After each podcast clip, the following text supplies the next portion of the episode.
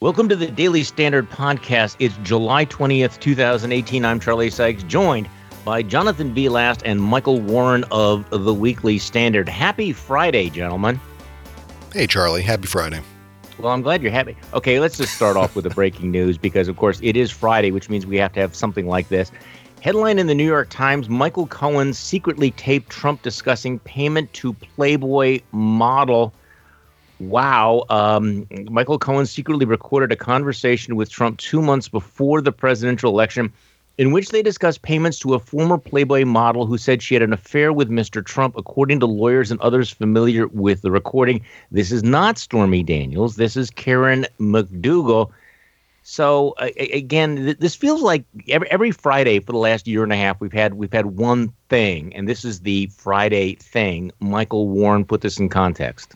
Well, this is it's a good example of how there's such a long lead time on these things. So we knew that Michael Cohen um, had recordings of conversations in his office. Um, so now we're just sort of getting information about the specifics of those recordings. We so now we know about one of them, right? We know about this conversation, and I think what it tells us, the upshot of all this, is that um, whether or not it, doesn't tell us anything. First of all, it doesn't tell us what's actually on the recording. We just know that the recording exists and that the feds have it and they're looking at it. And we should point out that Rudy Giuliani is claiming that it's exculpatory, that it's a short conversation, that it demonstrates that the president did nothing wrong, he didn't have any knowledge of it in advance, et cetera, et cetera, et cetera. But we don't know. That's right, and, and the, the, he sort of characterizes it as as sort of suggesting that. Uh, he didn't know really what, the, what, this was about, but this was a sort of uh, almost a, a, technical or clinical. Okay, well, wh- let's pay and check so we have a record of it.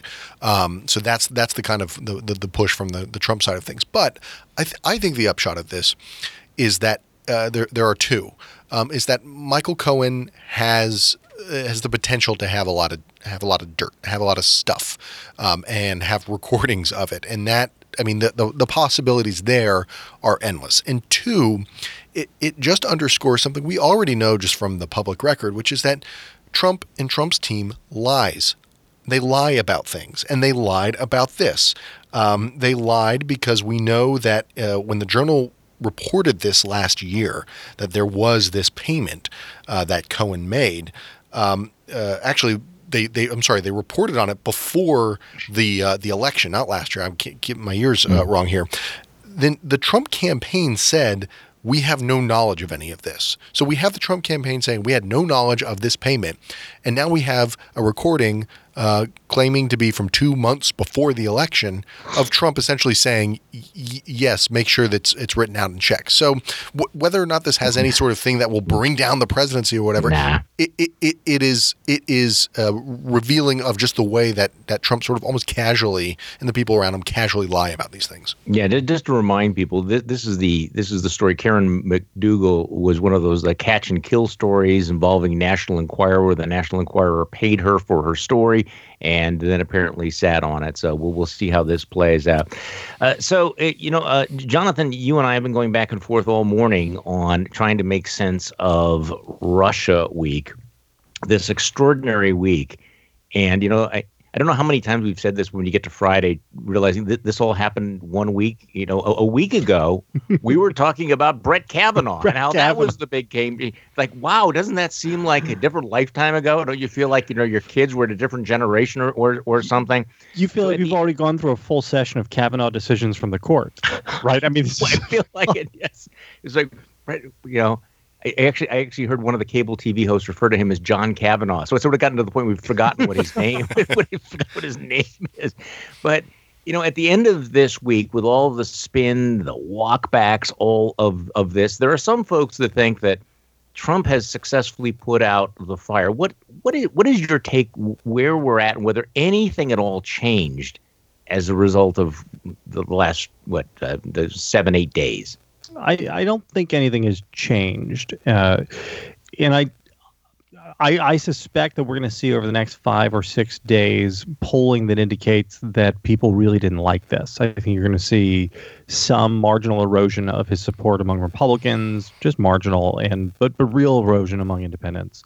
And I suspect his overall approval rating is probably going to dip back dip back down, which is not great news in the macro because if you look around at the polling over the last two or three weeks, all of a sudden it looks like there's a wave again for the Democrats. So, you know, I, I think the, the Trump people had basically talked themselves into believing that they had broken the wave and that they, they were going to be fine in the midterms, not realizing that there was just a ton of time between now and, and November.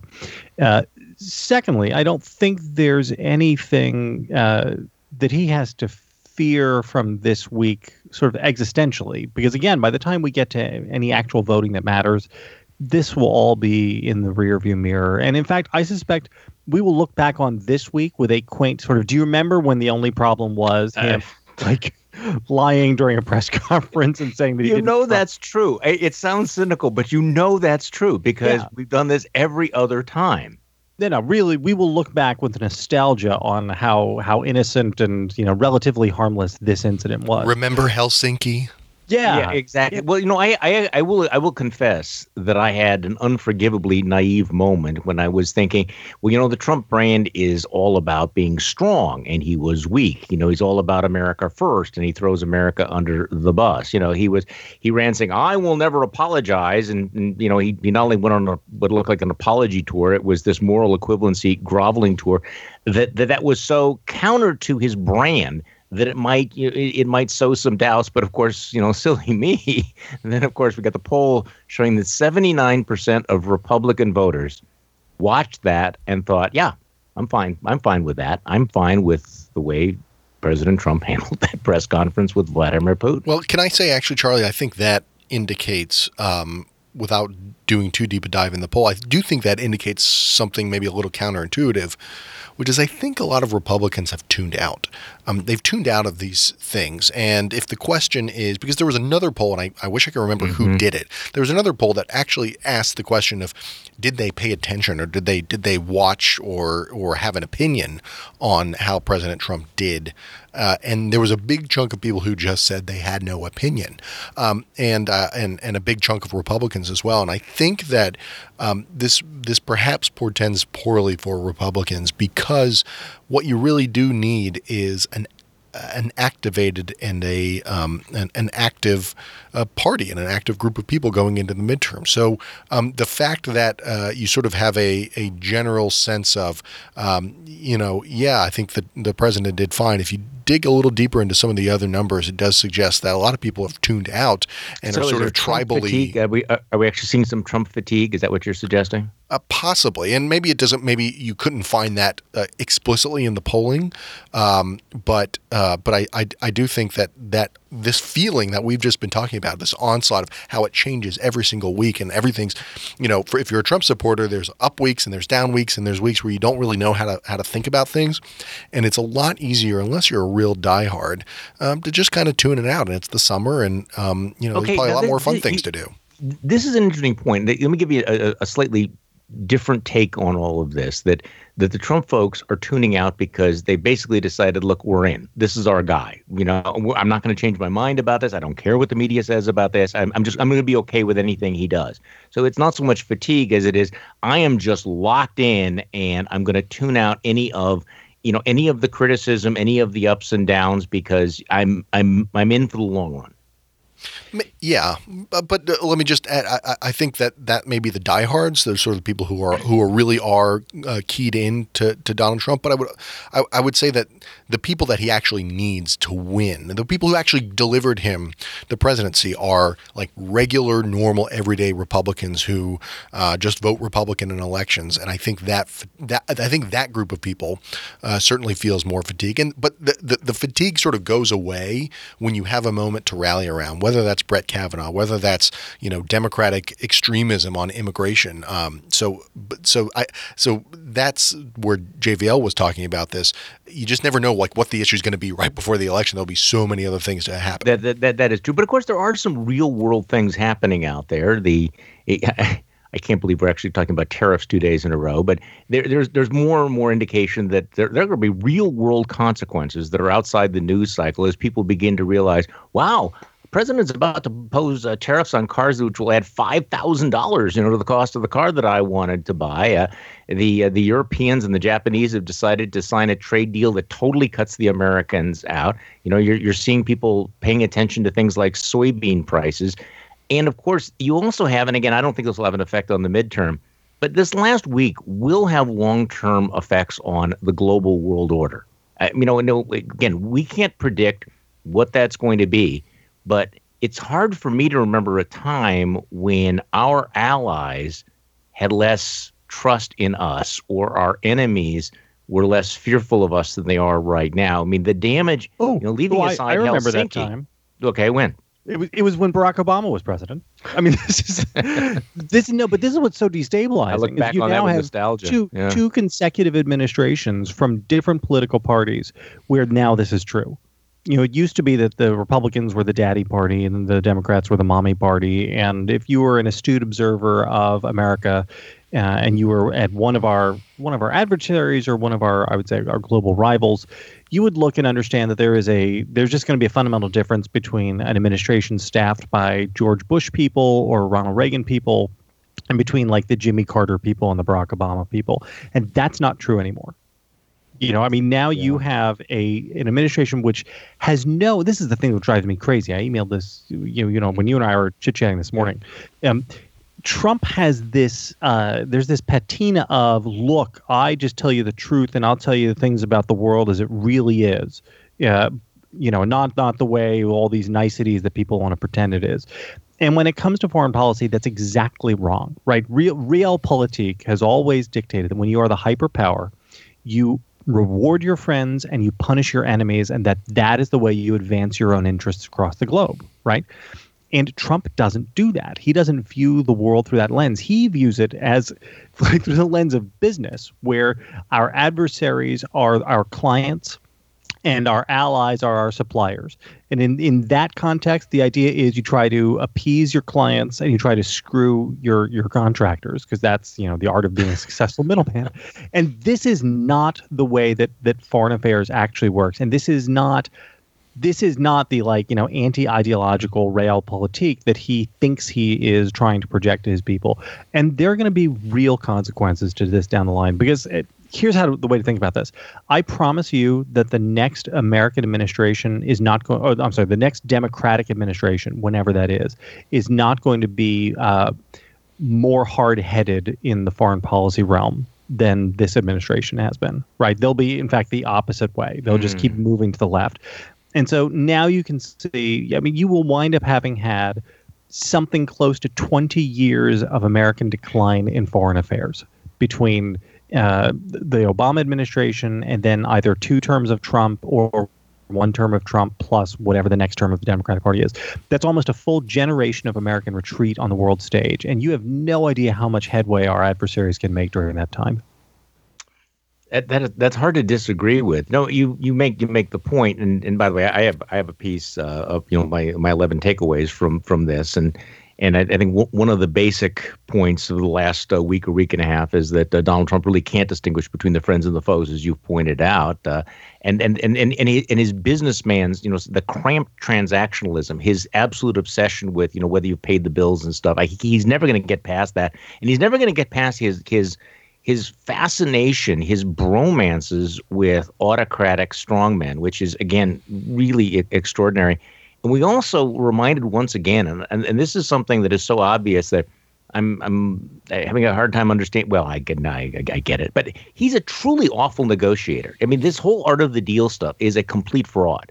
Um, and and his decision to meet with Vladimir Putin one on one with no one else around may go down as one of the worst blunders in diplomatic history. And I don't know whether we will ever know how much damage was done or whether we will know for a very, very long time. Um, so eh, the Dan Coats story is fascinating to me. The director of national intelligence, who gave that remarkable interview yesterday to Andrea Mitchell out in, in, in Aspen, um, he, you know, I, at one point he was regarded as what they as the Mister Rogers of the United States Senate, and yet he's he's acting like a guy with no more bleeps to give. You know, he has been sounding the alarm on the Russian threat, saying the red lights are blinking. Uh, he made it clear that he had no idea what uh, Trump agreed to in this one on one with Vladimir Putin. He did not know that Trump was inviting Vladimir Putin to Washington and said something like, well, that should be special. Any any sense of of uh, and and then the Washington Post is reporting a number of outlets are reporting that the White House is uh, extremely unhappy with uh, how outspoken he is.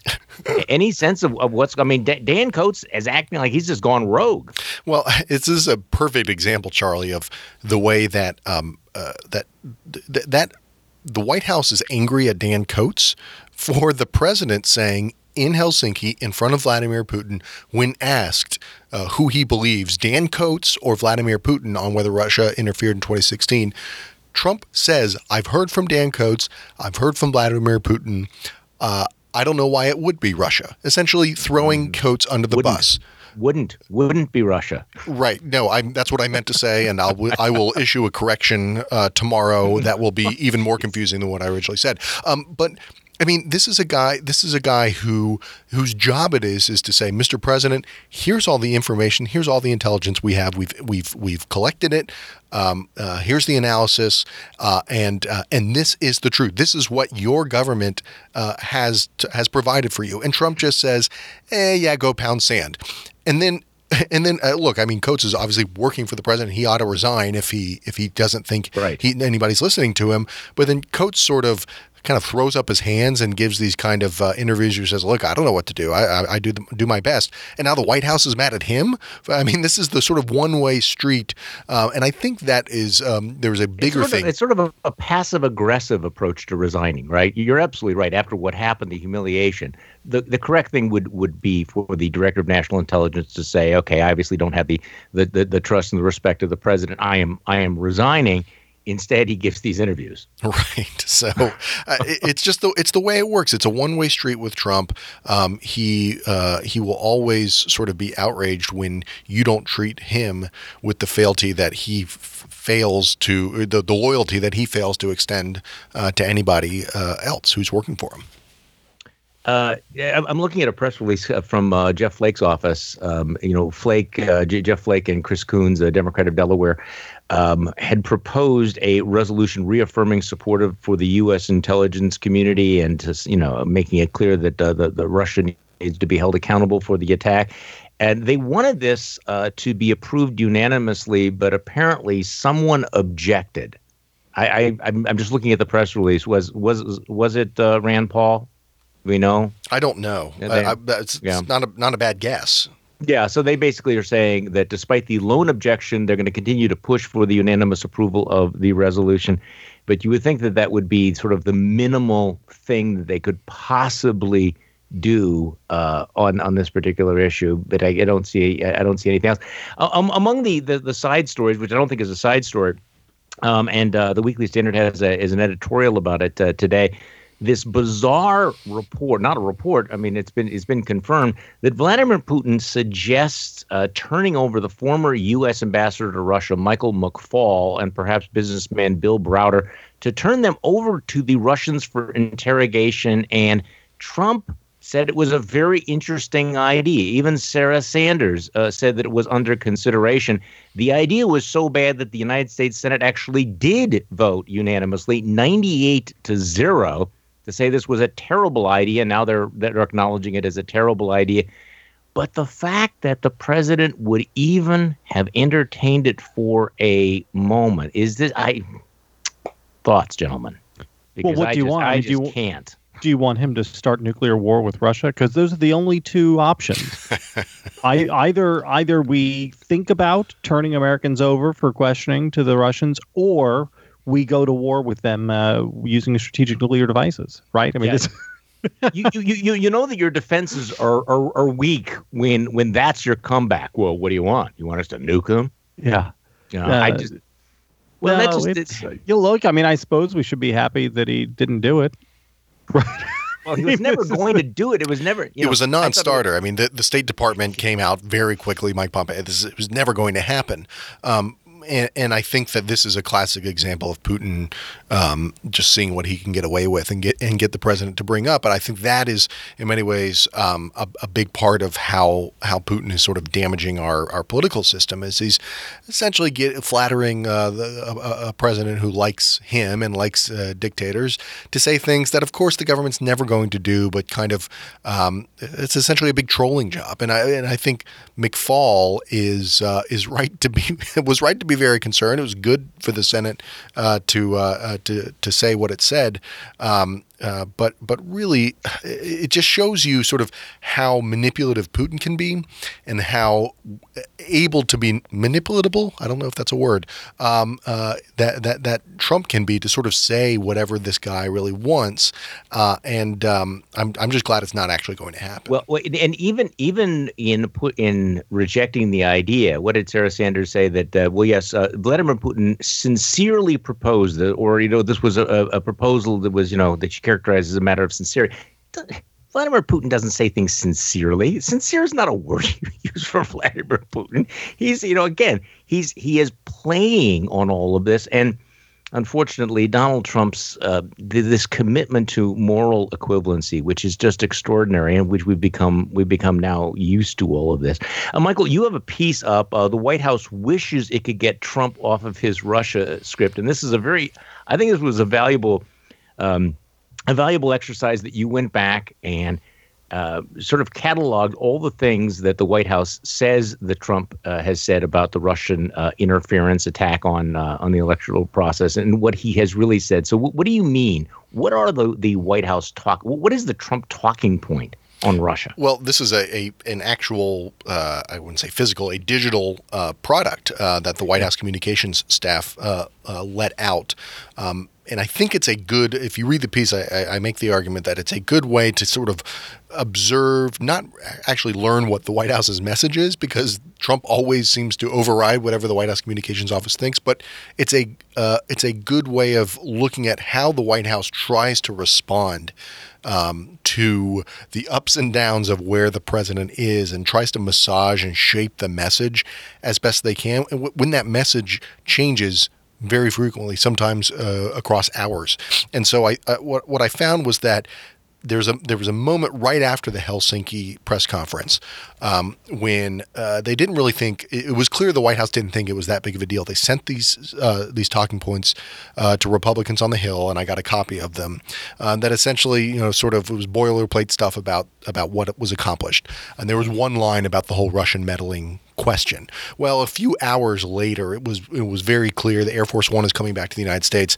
That uh, everybody in America, including a lot of Republicans on Capitol Hill, was they were freaking out about what about Trump's inability to say in front of Putin, uh, you know, that they that he meddled, uh, and so there was a push then from the talking points to sort of say well, look, actually, the president has said multiple times he believes it's Russia, that Russia interfered, that they interfered in the election. And in fact, here's four different examples of when he did it. But of course, if you actually go and, and it, funny, Fox and Friends, uh, the president's favorite show, actually ran the full clips uh, that were clearly drawn from these same talking points that the White House press office uh, re- released. Um, he actually, Trump actually says, yeah, it's it's it's Russia. Russia obviously Russia meddled in the election, but it could be other people. And he actually consistently says this over over the last year and a half. He consistently says, and he said it again this week in his cleanup, uh, that it could be other people. Um, and I think that uh, just kind of shows you the uh, Sisyphean effort. I'll throw a little Greek in there. Uh, a Sisyphean effort by the White House staff to really keep up with their White House communications director, who also happens to be the president. Uh, we need we need to talk about this because, of course, this is the debate that is consuming America. The the the, the real America that is not talking about uh, Helsinki, right? Uh, the real America that is not talking about the president's uh, foreign policies. Of course, I'm referring to uh, Bryce Harper winning the home run derby. Uh, and and and JB, I want to give you a chance to weigh in on this, but I, I want to read you before we get into this. Are you you you going to take a deep breath here? Going to okay. get into this the the Bryce Harper controversy? You got it. I want to read you what the Washington Post says about this this morning. If Bryce Harper's bat flipping, roar causing, joy prompting, hug generating, goose bumping, weight removing walk off win in Monday night's home run derby was the coolest moment of this week's All Star uh, game festivities, and it was, well, it also prompted it prompted the stupidest debate of this week's All Star game festivities whether Harper and his father cheated Kyle Schwarber out of a home run derby crown by shaving fractions of a second off the allotted pause between pitches in a contest that Harper won with more than 20 seconds to spare. Truly, this is the worst week of the year for sports debates. Of course, that's wrong. This is the best week. What else do we do? So, your thoughts, Bryce Harper, you were not pumping your fist on this. So I'm a Bryce Harper hater to begin with. Uh, Let me step back for a moment. Get that. Get that. We have to have that stipulation on the on I'm the a. Washington sports hater. Washington sports fans are just the worst. They're they're these bandwagon running, Pollyanna thinking uh, softies who have no real allegiance to their teams and are only there when things are going sort of well, and who refuse Don't hold back. Please don't hold back. Here, okay? to Yeah. ever ever allow that like things might not be good. Yeah, this is this is a, a this is a city where when the Redskins are four and ten, people are constantly coming up with playoff scenarios. You know, like well, you know, if we win out and everybody else who's in the lead loses out, and then you know somebody else gets, uh, you know, Tom Brady gets his next snap, we could win the world. We could win the Super Bowl. You never know. So I start from all of this as a place of deep hatred of the Washington sports fans who I find myself surrounded by every day. Uh, Bryce Harper is just terrible. He's in the he's in the he's in the All Star game purely on reputation. Uh, the guy is batting 218. 218. Max Scherzer, the Washington's ace pitcher, has a higher batting average than Harper does. Uh, Harper, by on base percentage, uh, by uh, OPS, which is uh, you know on base percentage plus slugging, he's 22nd in the National League. If you go by WAR, win over replacement, which is probably the best uh, of all these, he is 109th just in the National League. And yet the guy is sent to the All Star game based on nothing but reputation and because he has really good hair. and he wins the home run derby. I mean, set, come on. Set within the home run derby. He is seated in the Mm-hmm. most advantageous place to be, right? Where you want to be is you want to be the last guy on the bottom half of the of the bracket so that you are going last uh last overall because going second always gives you an, an advantage and then by going the very very last uh, you get to see what everybody else has done. So all But- of this but is you still set have up to do to- it. all of this is set up to get him to win. Uh, he enters the final round of the home run derby having hit many fewer home runs than than his opponent uh, Kyle Schwarber from the Cubs, uh, and then he is way behind pace to win. And with 90 seconds left, like the the rule, the the Mhm. key rate limiting step within the home run derby is that you can't pitch the ball until the last ball has hit the ground, wherever it is, which puts guys who hit big moonshots at a disadvantage and guys who hit line drives at a, a relative advantage. All of a sudden, his dad starts throwing the ball at least two seconds before each ball has landed. And so all of a sudden, Harper is just teeing off. He's hitting he- literally he has home runs landing before the previous balls have landed. And this is now I it is unclear as to why this has happened. Uh, if you look at the Zapruder film, it looks like the umpire who is there to signal uh, the net that it's time for the next pitch to come out is is giving signals, and so it may be that Major League Baseball itself was in on it, Charlie. So this is not just Wow. dad cheating. how deep- you think you how think deep there was a this vast go? conspiracy? If you look on the grassy knoll back Mm-hmm. in the batter's eye, Charlie, I believe that you can see the ghost of Bud Selig, and what he's doing is he is giving signals to the umpire to get. I mean, really, we don't know how how deep this thing goes. The deep Uh, what we the do know home is that this Deep this state. is this is the probably the biggest major league sports conspiracy since the 1985 NBA draft when David Whoa. Stern used the frozen envelope to ensure that New York got Patrick Ewing. So You I want that you're you sounding like Devin Nunes right now. I want you to know that I am on the case and that I I plan on break drop this down, right? Break I'm it down gonna frame drop- by frame. all of my other responsibilities to the Weekly Standard, and I'm going to zero in on this Bryce Harper thing. And you know, look, Steve Steve Hayes is in Spain. What's he going to do to stop me? I, well, you know, this this whole this whole uh, you know Bud, Bud Selig um, All Star thing. You know, this is I don't know whether you were really trying to troll me on this because we're still a little bit traumatized about the uh, you know what happened at the end of the All Star game here in Milwaukee. Do you remember that? I remember that was the tie, right? They ran out of pitchers. Yeah. And and that and that famous picture of Bud Selig standing up there and shrugging like I'm just the commissioner. What can I do? We can't actually finish the game. And my, my wife and son are at that game. Of course, it's the only All Star game they've ever gone to. And it's like, what? You ran out of? What?